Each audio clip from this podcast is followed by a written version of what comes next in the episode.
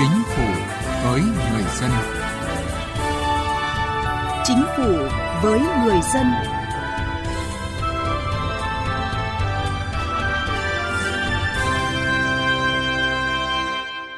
Thưa quý vị và các bạn, hệ thống pháp luật của nước ta trong những năm gần đây đã có nhiều thay đổi, theo hướng từng bước được hoàn thiện, góp phần ổn định và thiết lập trật tự xã hội, tạo điều kiện cho sự phát triển kinh tế xã hội của đất nước. Tuy vậy, vẫn còn một số hạn chế như cồng kềnh, mất cân đối, không nhất quán, khó kiểm soát, khó áp dụng. Liên quan đến hoạt động đầu tư kinh doanh hiện nay cũng đang có tới hàng chục đạo luật cùng nhiều văn bản dưới luật, có những quy định trồng chéo bất cập, gây khó cho cả cơ quan quản lý nhà nước và doanh nghiệp. Thực tế này đòi hỏi chính phủ, các bộ ngành địa phương cần tiếp tục có những động thái mạnh mẽ hơn nữa trong việc xây dựng và hoàn thiện thể chế pháp luật nhằm đáp ứng mong mỏi của người dân và doanh nghiệp. Chương trình Chính phủ với người dân hôm nay chúng tôi đề cập nội dung này. Mời quý vị và các bạn cùng theo dõi. Từ chính sách đến cuộc sống.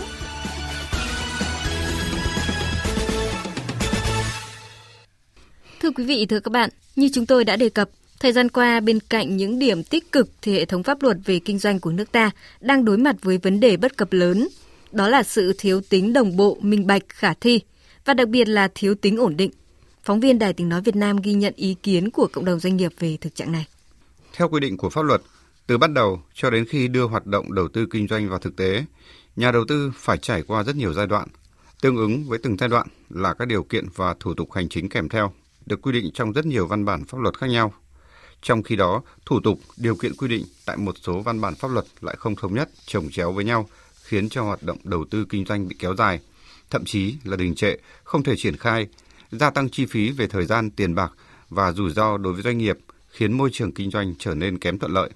Ông Đậu Anh Tuấn, trưởng ban pháp chế Phòng Thương mại và Công nghiệp Việt Nam khẳng định, vẫn có những văn bản pháp luật khi trình ra hoặc ban hành rồi còn rất nhiều tranh cãi cũng như gây ra những phản ứng trong xã hội bởi thiếu tính khả thi, thiếu đồng bộ với các văn bản pháp luật khác. Văn bản pháp luật của ngành A thì quy định thế này, nhưng ngành B quy định thế khác. Cho nên một số địa phương lúng túng trong việc lựa chọn giữa hai phương pháp. Có những dự án ờ, là phải thực hiện cả hai quy trình. Bởi vì để muốn đảm bảo cái sự ờ, chắc chắn từ phía cơ quan công quyền cho nên là ừ, cái quy trình thủ tục hành chính nhiều lúc nó phải tăng gấp đôi gấp ba lần những mâu thuẫn trồng chéo không chỉ có trong quy định giữa các luật mà còn xuất hiện ở các văn bản dưới luật. Mâu thuẫn giữa nghị định với luật, giữa các nghị định, giữa thông tư với nghị định, giữa các thông tư với nhau. Đây là các dạng mâu thuẫn, văn bản quy phạm pháp luật cấp dưới hướng dẫn vượt quá văn bản quy phạm pháp luật cấp trên. Giữa các văn bản quy phạm pháp luật có cùng hiệu lực pháp lý không đồng nhất khi quy định về một vấn đề. Ông Tô Hoài Nam, Phó Chủ tịch kiêm Tổng Thư ký Hiệp hội Doanh nghiệp nhỏ và vừa Việt Nam nêu thực tế pháp luật về kinh doanh của Việt Nam ta còn quá nhiều các cái văn bản dưới luật do các bộ ngành địa phương ban hành nên là nó làm cho nó phức tạp và có nhiều cái cách hiểu khác nhau thì rõ ràng là nó sẽ dẫn đến cái việc thực thi nó khác nhau người kinh doanh người ta sẽ gặp cái khó Nguyên nhân của những tồn tại trong hệ thống văn bản pháp luật của nước ta là do năng lực của cán bộ khi tư vấn tham vấn cho các bộ ngành trong việc soạn thảo các văn bản còn hạn chế. Bên cạnh đó, một số trường hợp các bộ ngành vẫn còn muốn giữ lại những quyền nhất định trong việc cấp phép, thủ tục hành chính liên quan tới quản lý chuyên ngành của mình. Ông Phạm Ngọc Hưng, Phó Chủ tịch Thường trực Hiệp hội Doanh nghiệp Thành phố Hồ Chí Minh cho biết,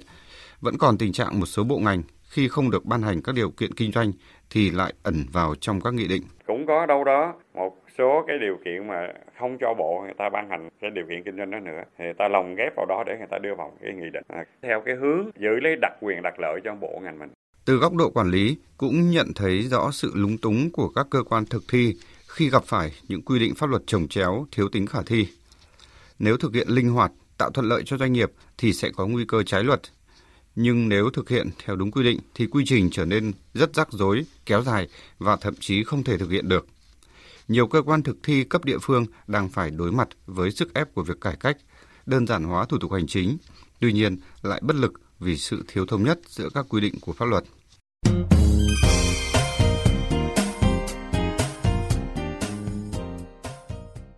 Thưa quý vị và các bạn, rõ ràng tình trạng trồng chéo mâu thuẫn trong các văn bản pháp luật đã gây khó cho cả doanh nghiệp lẫn cơ quan quản lý. Vì vậy, việc làm cần thiết hiện nay là nhanh chóng giải quyết dứt điểm những hạn chế này. Nhưng đây là việc làm không hề dễ. Trong thực tế, hầu hết các văn bản luật được xây dựng theo đúng quy trình luật định, nhưng không ít công đoạn thực thực hiện hình thức. Dẫn chứng một quy trình quan trọng trong quá trình xây dựng luật đó là việc tham vấn, lấy ý kiến của đối tượng chịu sự điều chỉnh của dự thảo luật. Thời gian lấy ý kiến gấp gáp, đối tượng lấy ý kiến chưa được quan tâm. Theo Phó Giáo sư Tiến sĩ Nguyễn Quang Tuyến, Đại học Luật Hà Nội, thì từng quy trình tiến hành có chất lượng hay không, trước hết phụ thuộc vào ý thức của người tổ chức có tôn trọng việc làm đó hay không.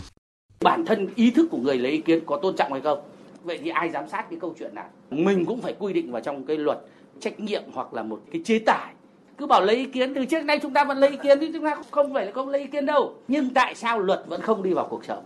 Cùng có chung quan điểm này, bà Nguyễn Minh Thảo, trưởng ban môi trường kinh doanh và năng lực cạnh tranh, Viện Nghiên cứu Quản lý Kinh tế Trung ương nhận định, trong quy trình soạn thảo văn bản quy phạm pháp luật, cần có cơ chế giám sát chặt chẽ hơn đối với việc tiếp thu ý kiến từ các bên liên quan có cái cơ quan mà có thể giám sát được cái việc tiếp thu của các cái bộ quản lý ngành. Ngoài ra cái cơ chế tham gia từ cộng đồng doanh nghiệp là vô cùng quan trọng bởi vì là đối tượng mà bị tác động trực tiếp à, sẽ là cái bên mà cần phải tham gia nhiều nhất, tích cực nhất. Một trong những nguyên nhân quan trọng khiến nhiều đạo luật, điều luật bị cài cắm lợi ích cục bộ, có tuổi thọ ngắn, không thể áp dụng hoặc tính khả thi không cao là do chưa gắn trách nhiệm của các cơ quan cá nhân tổ chức hữu quan cùng với các đạo luật, điều luật sau khi được ban hành. Bởi vậy, cần gắn trách nhiệm của cơ quan chủ trì soạn thảo từ đầu đến cuối quy trình xây dựng thông qua dự luật. Trong đó, nâng cao trách nhiệm giải trình của cơ quan chủ trì. Tiến sĩ Hoàng Ngọc Giao, Viện trưởng Viện Nghiên cứu Chính sách Pháp luật và Phát triển đề nghị,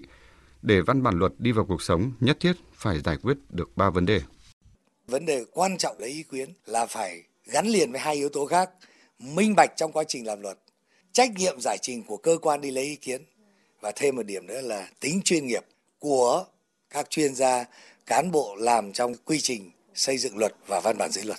Khẳng định quan điểm cần tiếp tục nỗ lực cải cách thể chế chính sách mạnh mẽ, thực chất và toàn diện hơn nữa để nâng cao năng lực cạnh tranh của nền kinh tế một cách bền vững. Chuyên gia kinh tế Phạm Chi Lan cho rằng, việc nước ta hội nhập với kinh tế thế giới đã đồng thời mở ra những cơ hội và thách thức lớn. Vậy nên chính phủ cần phải có những đột phá mới về thể chế để tham gia vào những cam kết hội nhập đòi hỏi cải cách thể chế rất mạnh cho nên việc mà quốc hội hay chính phủ ra soát lại các luật để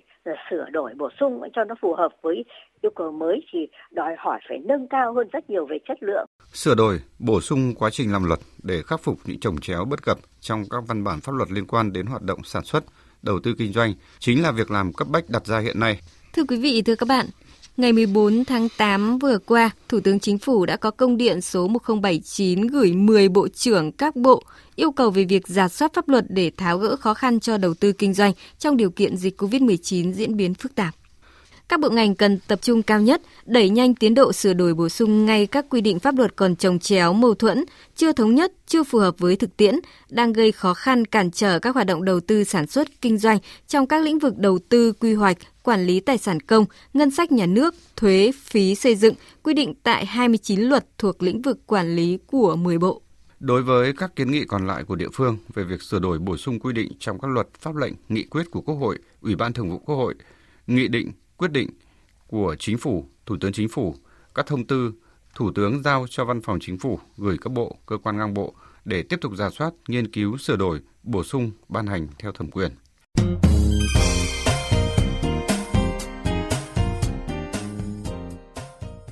Thưa quý vị và các bạn,